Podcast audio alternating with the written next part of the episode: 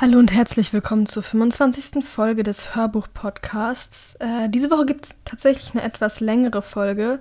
Das hat einfach den Grund, dass ich gerade bei der Vorbereitung gesehen habe, dass ich die Stelle, die nach zwei Kapiteln erreicht ist, nicht so gut fand, um einen Cut zu machen. Und deshalb habe ich einfach spontan beschlossen, noch ein Kapitel mehr vorzulesen für die Folge heute. Und ja, gleichzeitig denke ich mir auch so, 25. Folge, das ist in gewisser Weise auch ein Jubiläum.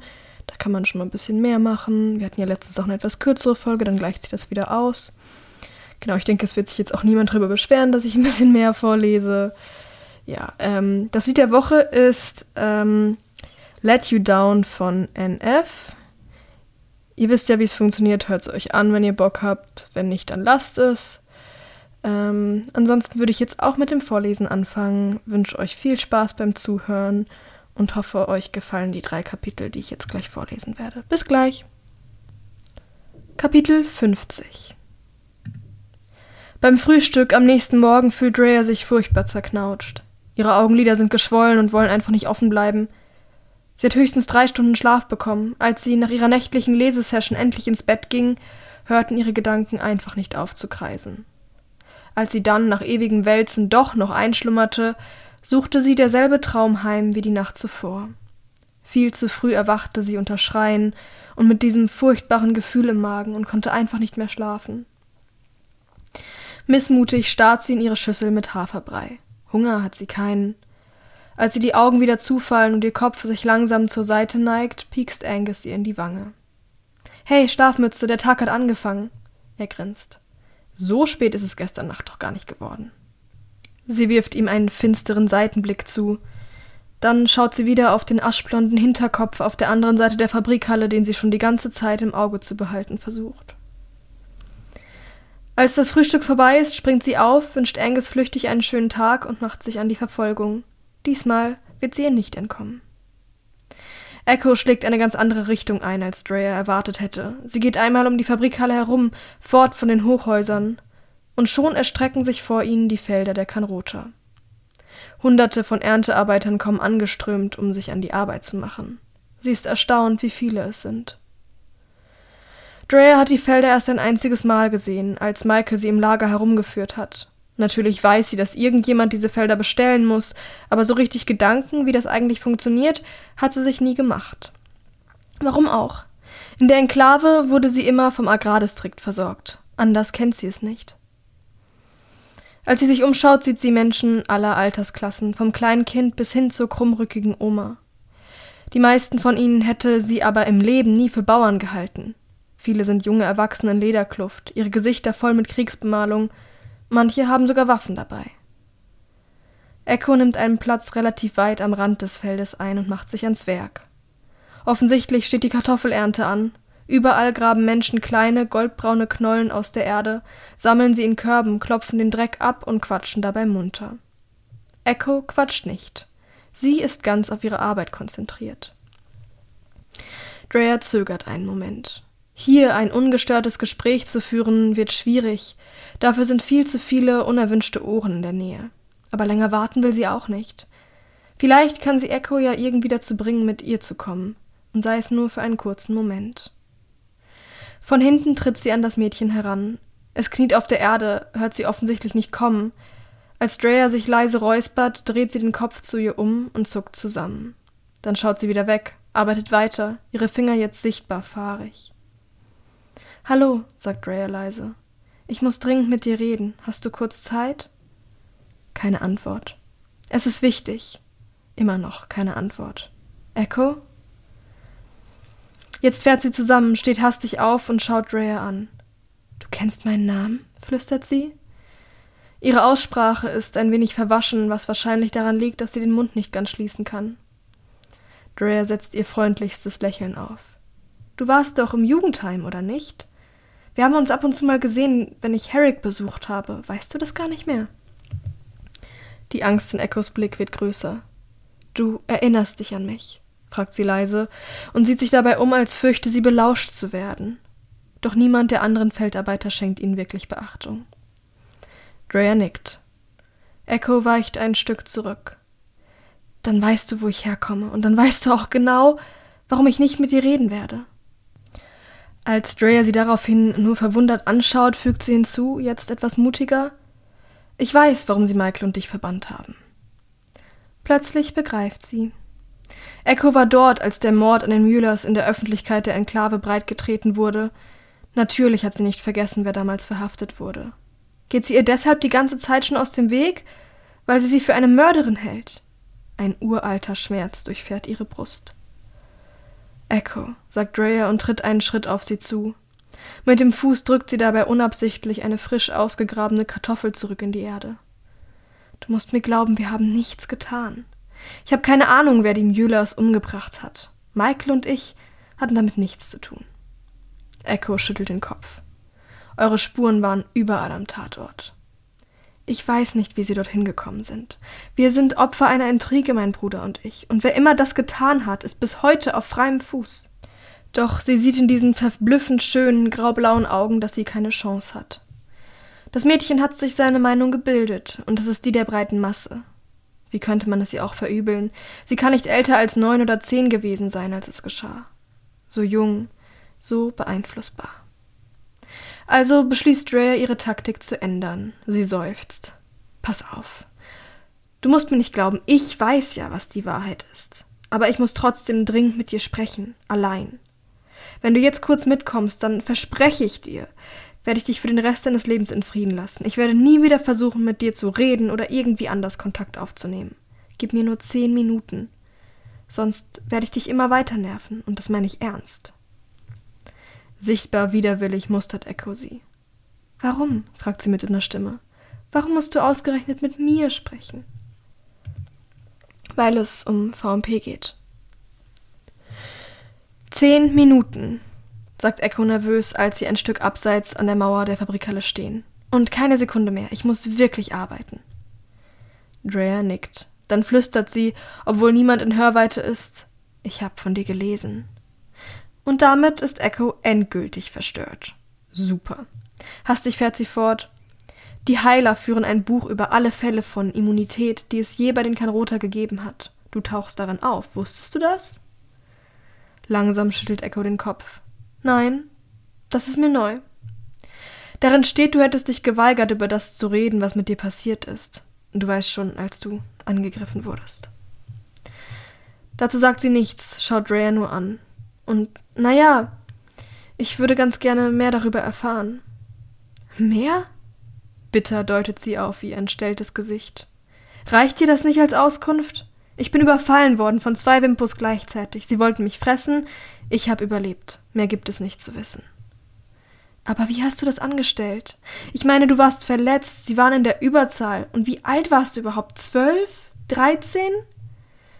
Wie bist du ihnen entkommen? Echo schüttelt den Kopf. Die Hälfte des Gesichts, die noch Emotionen zeigt, schmerzvoll verzogen. Ich will wirklich nicht darüber sprechen. Sie wendet sich zum Gehen, aber Drea hält sie am Arm fest. Bitte, du musst mir helfen. Mit der freien Hand deutet sie auf ihre verbundene Schulter. Ich bin vor ein paar Tagen gebissen worden, weißt du, und danach sind ein paar seltsame Dinge passiert. Ich will doch nur verstehen, was das bedeutet. Jetzt zögert Echo. Ein Wimpo hat dich erwischt. Etwa bei dem Vorfall mit. Ganz genau, flüstert Rhea.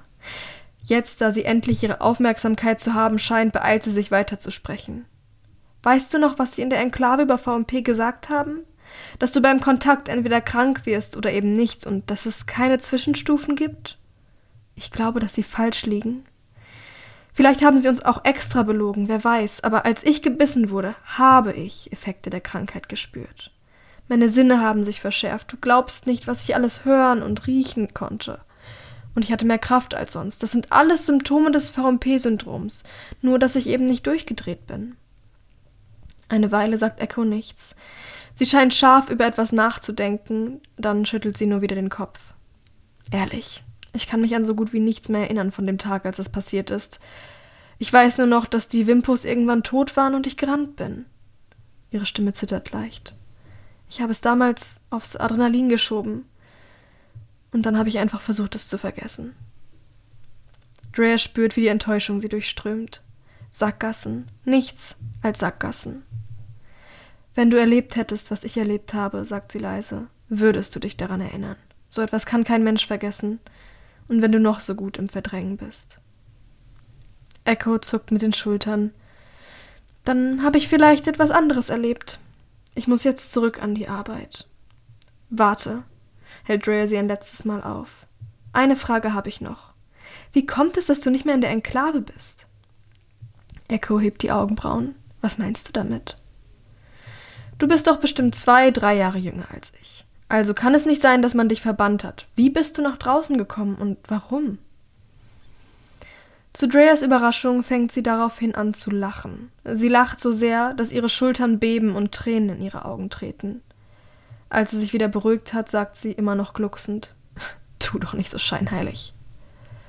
Drea schaut sie nur vollkommen perplex an. Wenn du weißt, wer ich bin, dann weißt du garantiert auch, was mit mir passiert ist. Nein, ich habe keinen Schimmer. Für einen Moment scheint Echo verunsichert. Aber es war doch, murmelt sie, dann schüttelt sie ein weiteres Mal den Kopf. Wenn du es wirklich nicht weißt, dann vergiss es einfach. Dann würdest du es mir sowieso nicht glauben. Aber denk nicht, du könntest mich täuschen. Ich glaube dir kein Wort, Andrea Winters. Und damit macht sie sich davon. Die Begegnung spukt Drea den ganzen Tag im Kopf herum. Warum denkt Echo, sie müsste wissen, wie sie die Enklave verlassen hat? Oder anders, warum weiß sie es nicht? Eigentlich hätte Herrick ihr doch davon erzählen müssen, schließlich lebten die beiden jahrelang unter einem Dach, ihr Verschwinden kann ihm unter keinen Umständen entgangen sein. Bei dem Gedanken an ihn zieht ihr Herz sich schmerzhaft zusammen. Seit die Sache mit Hilda passiert ist, tut es nur noch mehr weh, denn sie weiß, dass sie ihn verraten hat, und es ist, als hätte sie ihn dadurch ein zweites Mal verloren.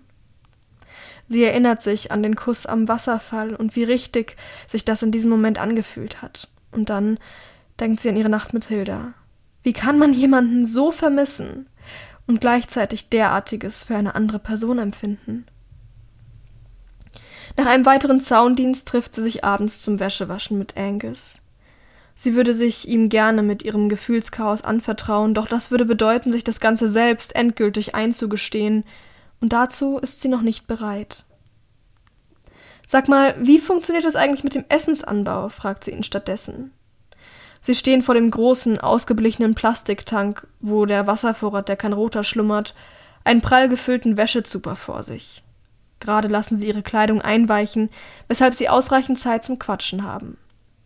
Wonach wird ausgewählt, wer Krieger ist und wer Bauer? Und warum werde ich nicht aufs Feld geschickt, wo ich doch in der Verteidigung nicht die allergrößte Hilfe bin? Angus runzelt die Stirn.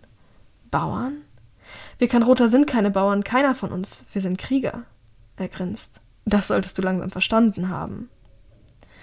Aber wer sind dann die Leute, die die Felder bestellen? Wer kümmert sich um das Vieh in den Silos? Wer bringt das Essen vor jeder Mahlzeit in die Fabrikhalle? Wer wäscht das Geschirr? Hat dir das noch niemand erklärt? fragt er ungläubig. Ganz einfach. Es geht nach dem Alter. Das Kochen und den Abwasch übernehmen die, die wirklich keine körperlich anstrengenden Arbeiten mehr leisten können. Und der Rest wird gerecht geteilt. Als Kleinkind, bevor du ins Kampf- und Überlebenstraining gehst, wirst du mit aufs Feld genommen, damit du später weißt, was auf dich zukommt und schon mal gesehen hast, wie man mit einer Hake umgeht und so weiter. Mit zehn kommt dein erster richtiger Einsatz. Du musst dann nur noch ein, zwei Stunden am Tag in die Schule und sonst schuftest du mit den Älteren. So geht das ein Jahr lang. Das nächste Mal bist du dann mit 15 dran und ab da kannst du auch für die Arbeit mit dem Vieh eingeteilt werden. Und glaub mir, das macht keinen Spaß. Wenn du abends nach Hause kommst, stinkst du bis zum Himmel. Ja, und so geht's dann immer weiter. Alle fünf Jahre muss man aufs Feld, wirklich jeder, nur die Offiziere und der Regent nicht. Wir alle sind verpflichtet, bei der Versorgung des Clans mitzuarbeiten. Missmutig zieht er die Nase krauz. Im Frühling beginnt mein vierter Einsatz. Ich hoffe nur, ich darf dann auf den Acker, noch ein Jahr in den Silos, und ich verliere meinen Geruchssinn. Da erst fällt Rhea auf, dass sie ihn nie gefragt hat, wie alt er eigentlich ist. Sie rechnet nach. Also bist du jetzt 24? Er nickt. Ganz genau. Alter Sack. In diesem Moment bemerkt sie, dass eine Gestalt die Gasse hinunter auf sie zugelaufen kommt. Es ist der Krieger, der sie damals zu Nico gebracht hat, als er ihre Frist verkürzte. Bei seinem Anblick beschleicht sie sofort ein übles Gefühl. Drea, ruft er, als er fast bei ihnen ist. Du musst sofort mit mir kommen. Im ganzen Lager wird nach dir gesucht. Sie wirft Angus einen beunruhigten Blick zu. Aber meine Wäsche, beginnt sie, doch der Krieger lässt sie nicht aussprechen. Die Wäsche kann warten, sagt er mit einer Endgültigkeit in der Stimme, die keine Diskussion zulässt. Man erwartet dich im Regententurm und zwar sofort. Also gut, murmelt sie. Ich komme ja schon, worum geht es denn? Der Krieger schüttelt den Kopf. Tut mir leid, das hat man mir nicht gesagt. Er zögert kurz, dann fügt er hinzu. Aber ich glaube, es hat mit deinem Bruder zu tun. Offizierin Hilda ist vor einer halben Stunde mit ihm zurückgekehrt. Irgendetwas ist da draußen passiert. Kapitel 51 An diesem Abend sind die gläsernen Gänge im Labyrinth der Kräuterkammern noch melancholiebehaftete als sonst. Mit jedem Schritt spürt Herrick, wie er auf ein Ende zuläuft. Als er bei den Eltern ankommt, ist Hamish schon dort. Er sitzt am Tisch, das Gesicht ungesund blass, den Blick starr gerade ausgerichtet. Sie schauen einander kurz an, heben die Mundwinkel, zu einem Lächeln reicht es nicht. Selbst Signore und Signorino Thornburg scheinen in denkbar schlechter Stimmung zu sein. Die übliche Herzlichkeit der Mutter ist verschwunden, in ihrer Stimme liegt ein ungekannter Frost. Nur einen kurzen Moment der Begrüßung, als sie Herrick umarmt, kehrt die Wärme zurück, um sich direkt darauf wieder zu verkriechen. Als sie dann alle am Tisch sitzen und gemeinsam Tee trinken, stellt sich auch ziemlich schnell heraus, warum das so ist. Herrick, sagt Signore Thornburg schroff. Hamish rutscht unruhig auf dem Stuhl herum. Dein Bruder weigert sich mit uns zu reden, also bleibt uns nichts anderes übrig, als dich zu fragen. Steckt er in irgendwelchen Schwierigkeiten? Herrick runzelt die Stirn. Wie kommst du darauf? Sein Vater betrachtet ihn aufmerksam. Er wurde gestern während der Arbeitszeit von drei Wächtern aufgegriffen und zum Aufzug geschleift. Eiskalt durchzuckt es Herrick. Natürlich, denkt er, er hätte es wissen müssen. Die Gemeinschaft der Kräuterbauern ist so winzig klein, und die Kräuterbauern arbeiten in Kammern aus Glas. Natürlich ist nicht unbemerkt geblieben, dass man Hamish zum Verhör abgeholt hat, und natürlich hat es sich in Windeseile herumgesprochen. Ähm, macht er. Und, und warum sollte ich darüber etwas wissen? Du bist doch ein Wächter, oder nicht? Bei diesen Worten klingt seine Mutter geradezu misstrauisch, ganz ungewohnt. Einer von Tausenden, sagt Herrick vorsichtig. Ihr glaubt doch nicht, dass ich über alles Bescheid weiß, was im Regierungsdistrikt abläuft? Nein, aber wir wissen, dass du lügst. Signoro Thornburgs Stimme wird nachdrücklicher. Juliet Cave hat euch zwei gestern vor dem Gerichtsgebäude gesehen, wie ihr die Köpfe zusammengesteckt hat. Er wirft Hamish einen Blick zu. Deine Freundin war auch dabei.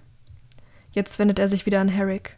Also tu bloß nicht so, als wüsstest du nichts von der ganzen Geschichte. Du brauchst deinen Bruder nicht in Schutz zu nehmen. Er kann für seine Taten ruhig allein die Verantwortung tragen. Juliet Cave ist das zwei Jahre ältere Nachbarsmädchen, das Herrick immer heimlich bewundert hat, bis er ins Jugendheim zog. Er hat sie seit Jahren nicht gesehen, kann sich kaum noch an ihr Gesicht erinnern, aber wahrscheinlich kennt sie Hamish relativ gut. Und wenn sie weiß, wie Hamish aussieht, ist Herrick zu erkennen natürlich auch kein Problem. Hamish räuspert sich. Es war ein Missverständnis, okay? Die wollten sich nur kurz mit mir unterhalten und wir haben alles geklärt. Könnt ihr es nicht einfach darauf beruhen lassen? Nein, sagt die Mutter entschieden. Dann wird ihr Blick etwas weicher. Schatz, wir machen uns doch nur Sorgen um dich. Wenn du in irgendwelche illegalen Machenschaften reingeraten bist, kann das sehr, sehr böse für dich enden. Frag deinen Bruder. Er weiß alles über Strafen und Gesetze. Lass dir von deiner Familie helfen, da wieder rauszukommen. Wir wissen doch, wie schnell sowas passieren kann. Du darfst dich nur nicht vor uns verschließen. Herrick öffnet den Mund, um etwas zu sagen, aber er weiß nicht was. Soll er Hamish zur Seite stehen, indem er seine wie auch immer geartete Geschichte von einem Missverständnis bestärkt? Oder lieber den Fokus von ihm lenken, indem er zugibt, selbst auch verhört worden zu sein? Aber wäre das wirklich klug? Würde das die Eltern nicht nur noch neugieriger machen? Unverrichteter Dinge klappt er den Mund wieder zu, während Hamish stöhnt und das Gesicht in den Händen vergräbt. Pagno, Paccio, presst er zwischen den Zähnen hervor. Ich bin kein Kind mehr. Ich bin volljährig, ich verdiene meinen eigenen Lebensunterhalt, ich wohne nicht mehr bei euch. Ich bin erwachsen. Er hebt den Kopf und schaut verzweifelt zwischen seinen Eltern hin und her. Warum könnt ihr nicht einfach akzeptieren, dass ich jetzt mein eigenes Leben habe und ihr nicht über alles Bescheid wissen müsst, was darin passiert? Harry fragt ihr doch auch nicht über jede Kleinigkeit aus. Signoro Thornburg lacht auf.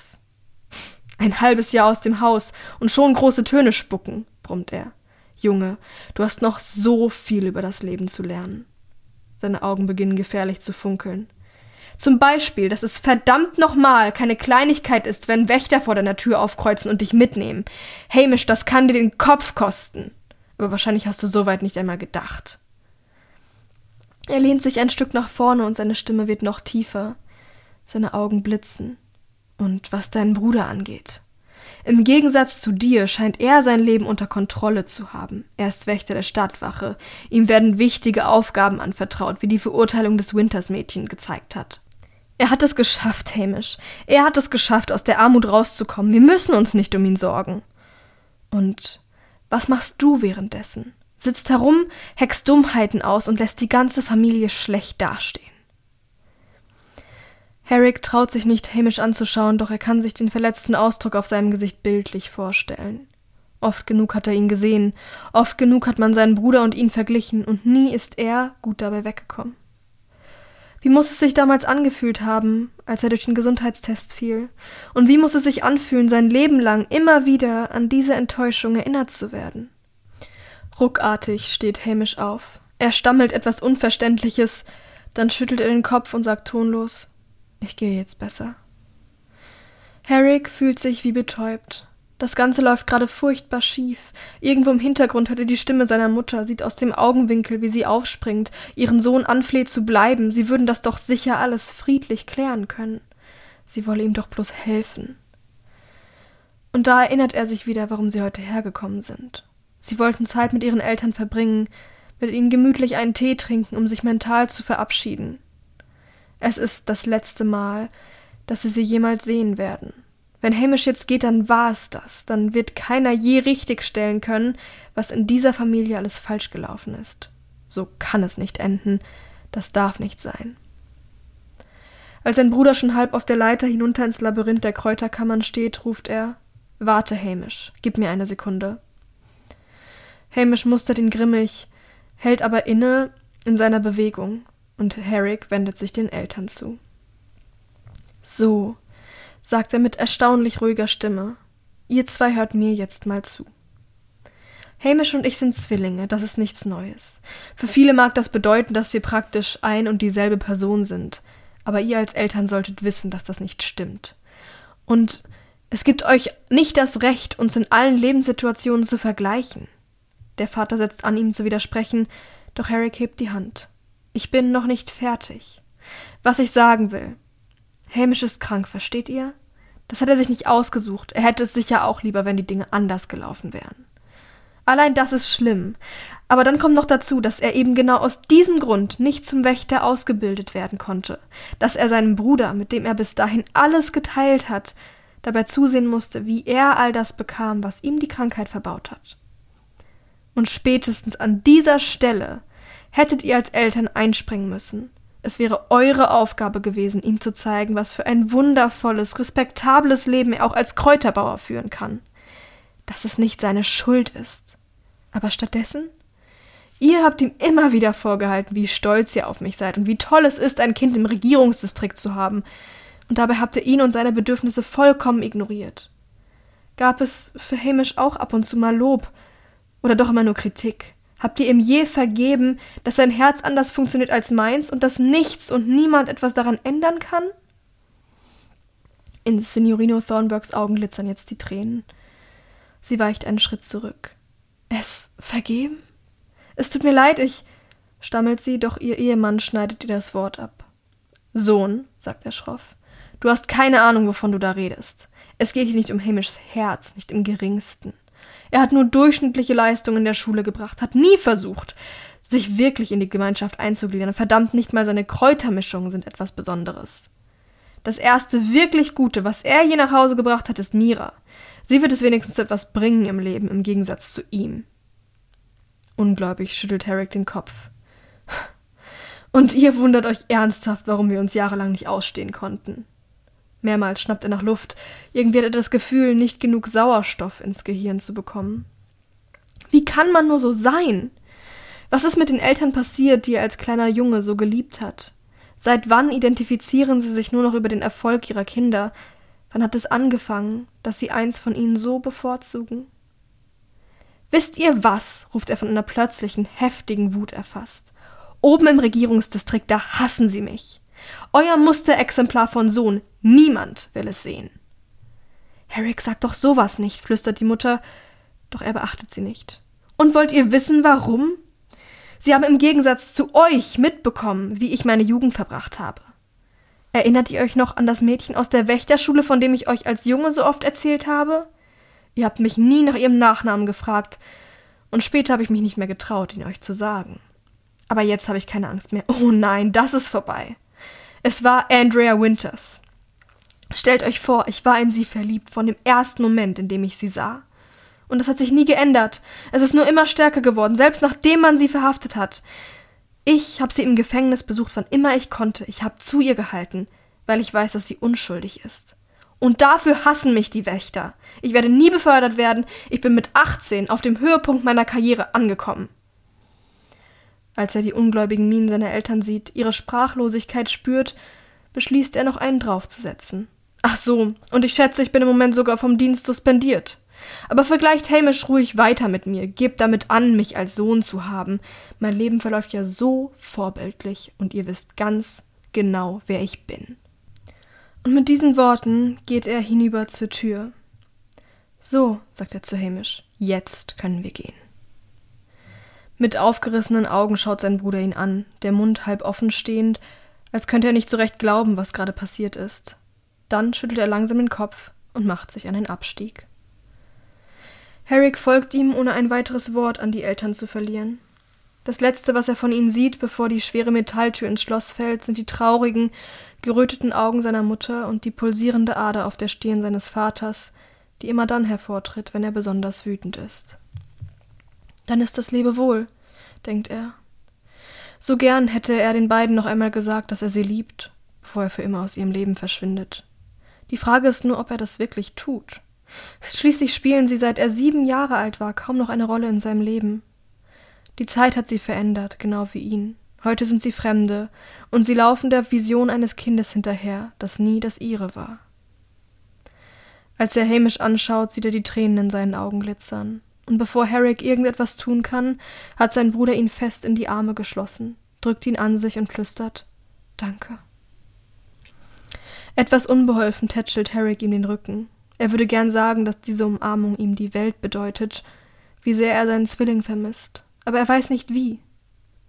Es war nur die Wahrheit, sagt er stattdessen, auch wenn ich es bis heute kaum gesehen habe. Als Hamish ihn loslässt, nickt er. Die Kälte und Distanz der letzten Tage ist verschwunden aus seinem Blick. Wir haben es auch wirklich nicht so leicht mit unseren Erzeugern, was? Daraufhin müssen sie beide lachen. Immerhin hatte ich sie nur für ein paar Jahre an der Backe. Und ich nur mein ganzes bisheriges Leben. Na dann, sagt Herrick und schaut ihn an, immer noch etwas vorsichtig. Auf eine bessere Zukunft? Hamish nickt langsam. Auf eine bessere Zukunft. Wer braucht schon Eltern? Kapitel 52 Der Bote des Unglücks, wie sie ihn heimlich tauft, führt Drea direkt ins Lager der Heiler. Im ersten Raum, durch den sie kommen, liegt immer noch Flo auf seiner Liege ausgestreckt, offensichtlich tief im Schlaf versunken, das abgerissene Bein sorgfältig verbunden. Sie nimmt ihn nur am Rande wahr. Die Sorge um Michael verdrängt alles andere. Mit einer Handbewegung bedeutet ihr der Bote, ihm weiter zu folgen, in die hinteren, schwächer besetzten Krankenzimmer hinein, bis sie vor einer holzwurmstichigen Tür mit abblätternder schwarzer Farbe stehen. Hier endet meine Aufgabe, sagt er. Man erwartet dich, aber meine Präsenz ist nicht erwünscht. Höflich nickt er ihr zu und geht dann auf leisen Sohlen davon. Drea atmet tief durch. Sie hat Angst, was sie auf der anderen Seite der Tür erwartet. Vor ihrem inneren Auge laufen Bilder ab. Bilder von Michael mit abgetrennten Gliedmaßen. Michael, der im Sterben liegt und nur noch verzweifelt vor sich hinröchelt. Michael, der noch entstellter ist als Echo. Die Wimpus haben ihn gekriegt, denkt sie. Dass die Realität viel schlimmer aussehen könnte, ahnt sie nicht. Sie nimmt all ihren Mut zusammen, klopft dreimal und öffnet dann die Tür. Sofort dringt leises Gemurmel zu ihr durch, mehrere Stimmen, die sich vermischen, und der Geruch von Schweiß, Salben und Stress. Eine kleine Gruppe von Menschen hat sich um ein Krankenbett versammelt. Zwei Heiler, Nico und Hilda. Auf dem Bett liegt Michael, seine Augen sind geschlossen, seine Brust hebt und senkt sich regelmäßig, sein Gesicht ist unversehrt. Das ist das Erste, was Drea sieht, und plötzlich ist da dann diese klaffende Wunde, die sich einmal quer über seinen Oberkörper zieht, darunter eine zweite, kleinere, die aber deutlich tiefer zu gehen scheint, als hätte man ihn regelrecht aufgespießt. Schlagartig begreift sie, diese Verletzung kann kein Wimpo verursacht haben. Sie stammen von einer Klinge, einem richtigen, denkenden Menschen. Ein seltsam wimmernder Laut dringt aus ihrer Kehle, sie stürzt durch den Raum, kniet sich vor das Bett und legt Michael eine Hand auf die Stirn. Seine Haut ist kalt, aber feucht vom Schweiß, seine Lippen haben die Farbe verloren und seine Wangen schimmern fast, so blass sind sie. Was ist passiert? keucht sie, ohne die Augen von ihm zu wenden. Wer hat ihm das angetan? Drea hört sie Nikos ernste Bassstimme vom Fuß des Bettes. Wir haben schon auf dich gewartet. Wir hoffen, du kannst ein wenig Licht in diese Sache bringen. Ich? Licht? Von nahem sehen die Wunden noch übler aus, sie kann kaum hinschauen. Und erst jetzt fällt ihr auf, dass noch etwas nicht stimmt. Abgespreizt liegen seine Arme neben seinem Körper, der Winkel ein klein wenig unnatürlich, und seine Handgelenke Drea schreit auf. Ihr habt ihn ans Bett gefesselt! Sie springt hoch und baut sich vor Nico auf. Er ist ein Kanroter, kein verdammter Gefangener, mach ihn sofort los! Der Regent lässt sich nicht von ihr aus der Ruhe bringen. Dein Bruder kann von Glück reden, dass wir unsere Heiler überhaupt mit ihm belasten, sagt er nachdenklich. Eigentlich wäre es nur fair, ihn direkt dem Tod zu überlassen. Wie bitte? ruft Drea. Du schickst ihn in den Wald auf irgendeine verdammte Selbstmordmission, dann kommt er verletzt wieder und jetzt willst du dich nicht mehr um ihn kümmern? Gehst du so mit all deinen Untertanen um? Was kaputt ist, kann weg, das brauchen wir nicht mehr? So viel also zu, was mein ist, ist dein. Kaum merklich zucken Nikos Mundwinkel. Da legt sich eine warme, trockene Hand um Dreas und drückt sie leicht. Es ist Hilda. Ganz leise ist sie von hinten an sie herangetreten und schaut sie ernst an. Du musst wirklich auf deinen Ton achten, sagt sie. Als Drea sie daraufhin wütend anfunkelt, spricht sie schnell weiter. Hör mir zu. Es geht hier nicht um Michaels Verletzung, zumindest nicht direkt. Natürlich würde er unter normalen Umständen wie jeder andere Krieger die beste Pflege verdienen, die wir bieten können. Sie schaut ihr jetzt so tief in die Augen, dass es Drea fast den Boden und den Füßen wegzieht. Michael hat etwas sehr, sehr Schlimmes getan, verstehst du? Wie bitte? flüstert Rhea. Was meinst du? Genau, was ich sage. Aber es ist doch Michael, er würde nie. Hilda schüttelt nur den Kopf. Äußerlich wirkt sie gefasst, aber Drea kennt sie inzwischen gut genug, um zu wissen, dass sie nicht halb so ruhig ist, wie sie sich gibt. Er hat ein heiliges Gesetz gebrochen. Normalerweise hätten ihn die Tanriti auf der Stelle hingerichtet. Ich konnte gerade so eine Chance für ihn raushandeln, sich zu rechtfertigen und einen fairen Prozess zu bekommen aber dafür brauchen wir deine Hilfe. Ein fairer Prozess. So etwas hat sie schon einmal gehört und es gefällt ihr nicht. Um zu widersprechen ist sie aber viel zu überrumpelt. So, sagt Nico. Wenn du jetzt wieder bei Sinnen bist, dann sag mir bitte, Drea, wie heißt deine Mutter? Verblüfft starrt Drea ihn an. Was ist das denn für eine Frage? Eine einfache, und ich erwarte, dass du sie mir beantwortest. Aber, stammelt sie, aber was hat das denn jetzt mit Michael zu tun? Sie wendet sich an Hilda. Was ist da draußen passiert? Was ist überhaupt ein heiliges Gesetz? Doch sie bekommt keine Antwort. Bitte, sagt Hilda nur. Irgendwie klingt sie erschöpft. Aber ich muss wissen, was. Drea? Nikos Tonfall ist so endgültig und absolut, dass sie keine weiteren Widerworte zu geben wagt. Also gut, murmelt sie. Unsere Mutter heißt Ayla und mit Nachnamen Winters, genau wie wir, bevor wir kein Roter wurden. Zufrieden? Hm, macht Nico nachdenklich. Ayla Winters also. Interessant. Und der Name Jasmine, der sagt dir nichts? Dreas Atem gerät ins Stocken. Das ist mein Zweitname, flüstert sie. Geerbt habe ich ihn von ihr, unserer Mutter. Sie hatte ihn vor mir und ihre Mutter vor ihr. Mit vollem Namen heißt sie Ayla Jasmine Winters. Hat Michael irgendetwas über sie erzählt? Hilda und Nico wechseln einen Blick. Hilda hebt fragend die Augenbrauen, Nico nickt. Sie beide schauen Drea an. Nicht direkt, flüstert Hilda, jedenfalls nicht mit Worten. Ich verstehe nicht. Wir sind gestern in einem Außenlager der Tanriti angekommen. Man hat uns die Nacht dort verbringen lassen, was sehr großzügig war, so mussten wir nicht im Waldschutz suchen. Wir haben nur gegessen und geschlafen, wir waren sehr müde und wollten am nächsten Tag früh weiter, schließlich hatten wir noch einiges an Weg vor uns. Eigentlich war alles in bester Ordnung, aber dann. Ihre Sturmaugen verengen sich zu Schlitzen. Ich weiß nicht, was in ihnen gefahren ist, Drea. Ich weiß es wirklich nicht. Im Morgengrauen sind wir in die Stallung gegangen, um Ondin zu holen. Wir hatten ihn fast reisefertig, als eine Gruppe Krieger hereinkam. Sie haben miteinander gesprochen, gar nichts Besonderes, nur Alltagskrams. Sie wollten wohl Pferde für die Patrouille satteln. Michael stand mit dem Rücken zu ihnen, er hat sie gar nicht gesehen. Aber irgendwann, während sie gesprochen haben, ist er irgendwie eingefroren. Ein paar Sekunden lang hat er sich gar nicht bewegt, dann hat er sich umgedreht und hinübergestarrt. Und dann ist er ausgerastet. Er hat nicht einmal seine Waffe gezogen, er hat sich einfach nur auf diese Frau gestürzt, hat sie hochgehoben, geschüttelt, sie gegen die Stallwand gestoßen, bis sie fast das Bewusstsein verlor. Dabei hat er immer nur geschrien Warum, Panio? Und wie konntest du nur? Es ging alles so verdammt schnell, wir anderen haben gar nicht begriffen, was da passiert. Schlagartig verlässt Drea alle Kraft. Oh nein, stöhnt sie, setzt sich auf eines der leeren Krankenbetten und vergräbt das Gesicht in den Händen. Das ist alles meine Schuld. Verdammte Scheiße. Warum habe ich nicht einfach die Klappe gehalten? Erklär das bitte genauer, sagt Nico leise. Warum fühlst du dich verantwortlich für etwas, was dein Bruder getan hat? Es ist eine lange Geschichte, flüstert Rhea. Dann versuch es kurz zu machen, wir haben nicht viel Zeit. Ich weiß nicht, wie viel Michael euch darüber erzählt hat, warum man uns aus der Enklave verbannt hat. Sie will niemanden anschauen, fixiert stattdessen den dreckigen Fliesenboden unter ihren Füßen. Es hat nie eine Rolle gespielt, sagt Nico. Seine Vergangenheit ist in dem Moment erloschen, in dem er dem Clan die Treue schwor. Drea schüttelt den Kopf. Ganz so einfach ist das aber nicht. Vorsichtig schaut sie den Regenten an.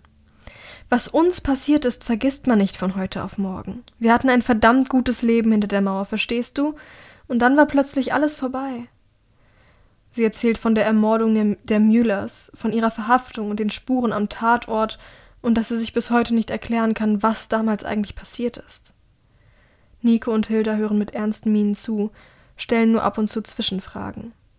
Der Punkt ist, erklärt Drea schließlich, dass sich vieles verändert hat, nachdem Michael fort war. Während der Zeit hat unsere Mutter eine neue Stelle bekommen und sie hätte die Chance gehabt, mich zu retten. Stattdessen hat sie mich in den Tod gehen lassen. Zumindest muss sie das geglaubt haben. Für Michael hätte sie nichts tun können, aber über mein Schicksal hat sie entschieden. Ich wollte das alles vor ihm geheim halten, weil ich ihn nicht verletzen wollte. Er hat sie noch als die Frau in Erinnerung, die sie einmal für uns war, nicht als das Monster, dem ich am Ende gegenüberstand. Aber er hat gemerkt, dass irgendetwas falsch war und nachgebohrt. Und ich, Idiotin, bin eingebrochen. Direkt bevor er auf eine so wichtige Mission geht. Ich hätte einfach meine Klappe halten sollen. Ich dumme Kuh. Mit der Faust schlägt sie gegen das Bettgestell. Der Schmerz, der ihr durch ihre Knöchel fährt, lässt sie aufjaulen. Verdammt, verdammt, verdammt, das ist so lange her, dass er unsere Mutter gesehen hat. Bestimmt hat er sich eingebildet, diese Frau wäre sie. Und dann ist ein bescheuerter großer Bruderinstinkt mit ihm durchgegangen. Sie will noch weitere Schimpftiraden loslassen, aber Hilda redet ihr dazwischen, das Gesicht todernst. Ich glaube nicht, dass Michael sich etwas eingebildet hat, Rhea. Und ich will nicht, dass du dir die Schuld gibst. Du musst jetzt einen kühlen Kopf bewahren, denn auf dir liegt all unsere Hoffnung. Wie meinst du das? Er hat ein heiliges Gesetz gebrochen, verstehst du? Etwas Schlimmeres gibt es nicht. Aber was ist denn verdammt nochmal ein heiliges Gesetz? ruft Rhea. Und warum hat ihr noch niemand davon erzählt? Warum erfährt sie immer erst von irgendwelchen Regeln, wenn es schon zu spät ist? Als die Tanriti die Waldclans zu einem Bündnis vereint haben, haben sie bestimmte Regeln zum friedlichen Zusammenleben aufgestellt. Diese Regeln dürfen unter keinen Umständen gebrochen werden. Jeder Verstoß wird strengstens geahndet. Und eine der wichtigsten ist das Gastrecht. Gewährt ein Clan dem Mitglied eines anderen Clans Unterschlupf, muss während dieser Zeit in absoluter Freundschaft zusammengelebt werden. Jeder Form des Konflikts wird aus dem Weg gegangen, man akzeptiert einander in allen kulturellen Unterschieden und unter keinen Umständen darf einer die Waffe gegen den anderen erheben. Aber genau das hat Michael getan und damit das Vertrauen der Tanriti in uns Kanrota zutiefst erschüttert. Er hat eine der ihren attackiert, während sie uns Schutz gegeben haben. Unter normalen Umständen hätten sie ihn sofort hingerichtet, aber es gibt ein paar Besonderheiten und über sein Leben ist noch keine endgültige Entscheidung getroffen worden. Und dabei kommst du ins Spiel. Was soll das heißen? Dreas Stimme beginnt zu zittern. Über sein Leben ist noch keine endgültige Entscheidung getroffen worden. Heißt das, dass er vielleicht sterben wird? Lange schaut Hilda sie einfach nur an, dann sagt sie tonlos Das lässt sich nicht ausschließen. Aber Hilda, das könnte ich nicht zulassen. Er ist doch einer von uns. Er. Drea, hör mir zu. Du musst verstehen, was genau passiert ist. Die Situation ist ziemlich eskaliert. Michael hat Jasmine zwar nicht wirklich ernst verletzt, aber die anderen Tanriti im Stall haben sich natürlich trotzdem sofort mit ihren Schwertern auf ihn gestürzt. Ich musste dazwischen gehen, damit sie ihn nicht auf der Stelle töten. Obwohl er schwer verletzt war, hat Michael immer wieder versucht, auf die arme Frau loszugehen. Am Ende habe ich ihn K.O. geschlagen. Anders ließ sich die Situation nicht entschärfen. Ziemlich schnell kam dann der Leiter des Außenlagers und eine Menge anderer Menschen. Alle haben Michaels Hinrichtung gefordert, aber wie sich nach einem kurzen Gespräch herausstellte, war die Frau, die er angegriffen hat, keine gebürtige Tanriti. Sie ist erst vor einer Weile zu ihnen gestoßen, hat sich als Jasmine ausgegeben und meinte, sie sei eine einsame Nomadin, stamme ursprünglich aus der Steppe. Sie habe sich aus Neugier und der Sehnsucht nach Gesellschaft auf die Reise in den Wald begeben. Man hat sie verletzt am Fluss gefunden, ihr Unterschlupf gegeben und letztendlich zugestimmt, sie in den Clan aufzunehmen. Ihre Fähigkeiten sprachen dafür, dass sie die Wahrheit sagte, dass sie ein langes, hartes Leben in der Wildnis hinter sich hatte und die Natur und ihre Tücken kannte. Um zu verstehen, wie es weiterging, musst du zwei Dinge wissen, Drea. Erstens, die Tanriti legen großen Wert auf Ehrlichkeit. Das ist auch Teil der heiligen Gesetze. Die Clans dürfen einander nie belügen, sie dürfen Dinge verschweigen, aber die Unwahrheit zu sagen ist unverzeihlich. Und zweitens, sie hassen die Privilegierten hinter der Mauer. Anders als wir versuchen sie nicht mit der Natur im Einklang zu leben, sondern sehen sich zurück nach den Annehmlichkeiten der alten Welt. Sie wissen, dass viel davon hinter der Mauer aufrechterhalten wurde, und sie hegen einen Groll gegen dieses Volk, das es so viel besser hat als sie, dem sie sich insgeheim unterlegen fühlen. Früher haben sie oft Boten an die Mauer geschickt, um um Einlass zu bitten, doch niemand kehrte je zurück. Inzwischen haben sie aufgegeben und beschlossen, die Privilegierten für ihren Egoismus zu verabscheuen. Dementsprechend würde es ihnen nie in den Sinn kommen, jemanden in ihre Reihen aufzunehmen, der behauptet, er stamme von hinter der Mauer. Ihr Stolz ist im letzten Jahrhundert zu groß geworden. Und da kam plötzlich Michael in ihr Lager, ein Kanroter, dessen ursprüngliche Herkunft alles andere als ein Geheimnis ist, attackierte diese im Grunde Fremde, der sie bisher vertraut hatten, und nannte sie Panio, nannte sie seine Mutter.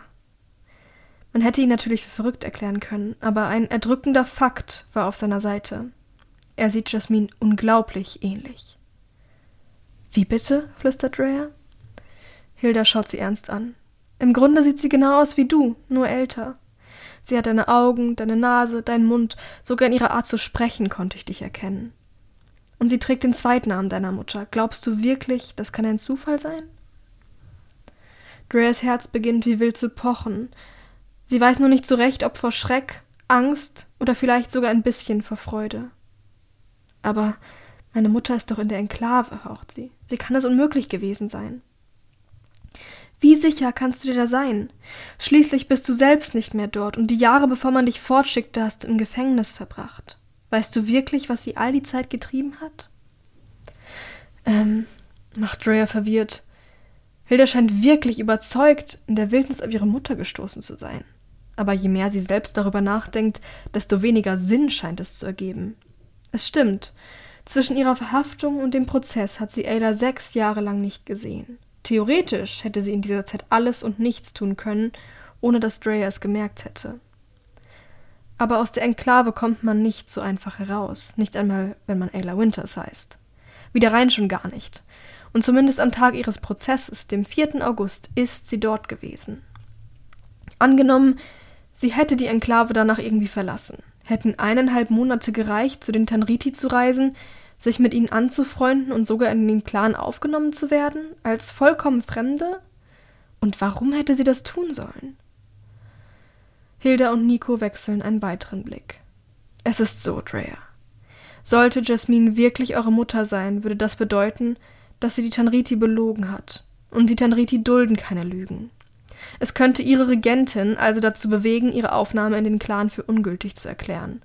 Das wiederum würde bedeuten, dass Michael gegen kein heiliges Gesetz verstoßen hat, denn seine Gewalt hätte sich gegen eine Außenseiterin gerichtet.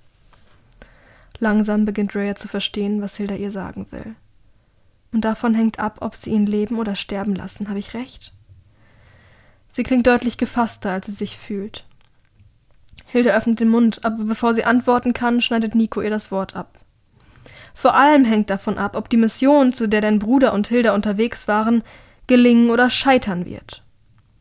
Drea runzelt die Stirn. Was hat das Ganze denn mit der Mission zu tun?